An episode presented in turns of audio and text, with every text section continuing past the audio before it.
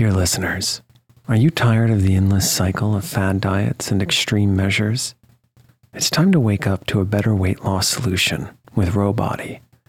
As someone who's been through the ups and downs of weight loss, I know firsthand the challenge of trying to find what will stick.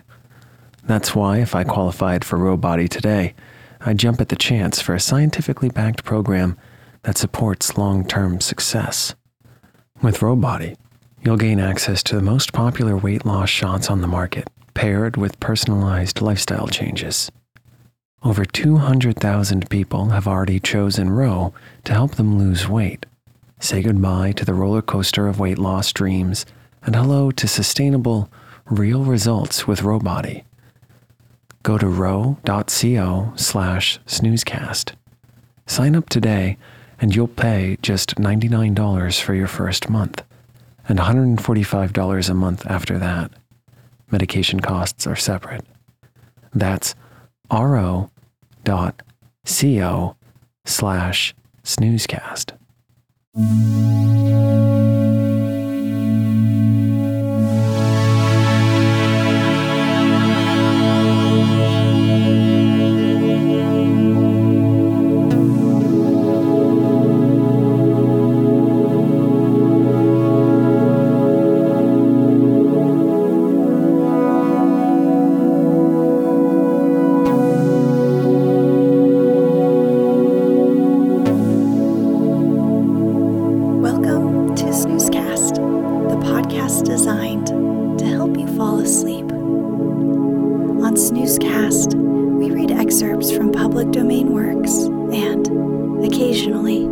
Original stories.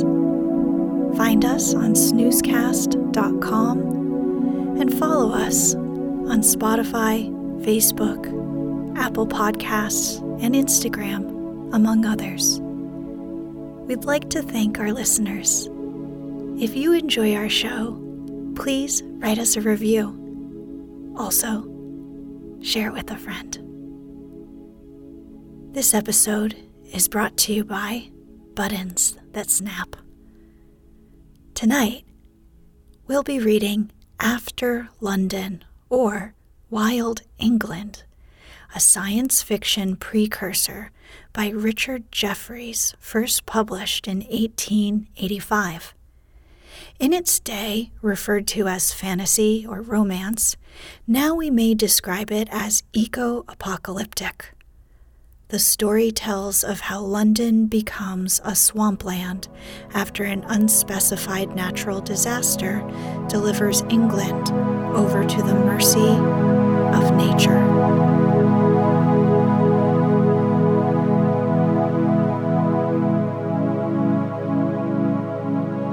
Let's get cozy. Close your eyes. Relax your body into the softness of your bed.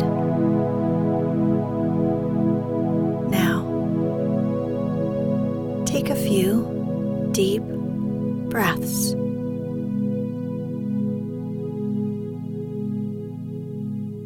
Chapter 1 The Great Forest. The old men say their fathers told them that soon after the fields were left to themselves, a change began to be visible. It became green everywhere in the first spring, after London ended, so that all the country looked alike.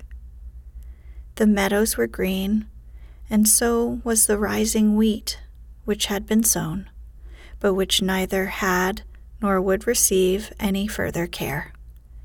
Such arable fields as had not been sown, but where the last stubble had been plowed up, were overrun with couch grass, and where the short stubble had not been plowed, the weeds hid it.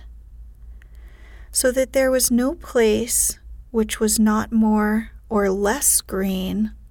The footpaths were the greenest of all, for such is the nature of grass where it has once been trodden on, and by and by, as the summer came on, the former roads were thinly covered with the grass that had spread out from the margin.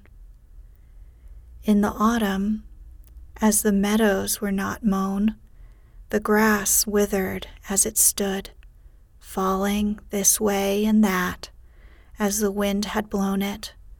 The seeds dropped, and the bennets became a grayish white, or, where the docks and sorrel were thick, a brownish red.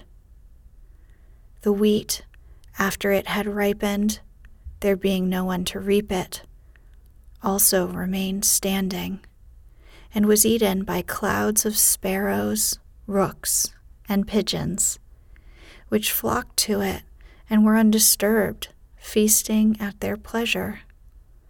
As the winter came on, the crops were beaten down by the storms, soaked with rain, and trodden upon by herds of animals. Next summer, the prostrate straw of the preceding year was concealed by the young green wheat and barley that sprang up from the grain sown by dropping from the ears, and by quantities of docks, thistles, oxeye daisies, and similar plants. This matted mass grew up through the bleached straw. Charlock, too, hid the rotting roots in the fields under a blaze of yellow flower. The young spring meadow grass could scarcely push its way up through the long dead grass and bennets of the year previous. But docks and thistles, sorrel, wild carrots, and nettles found no such difficulty.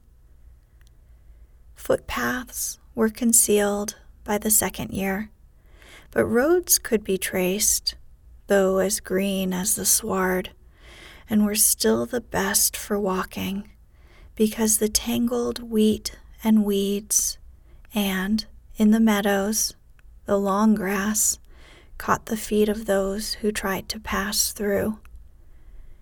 Year by year, the original crops of wheat, barley, oats, and beans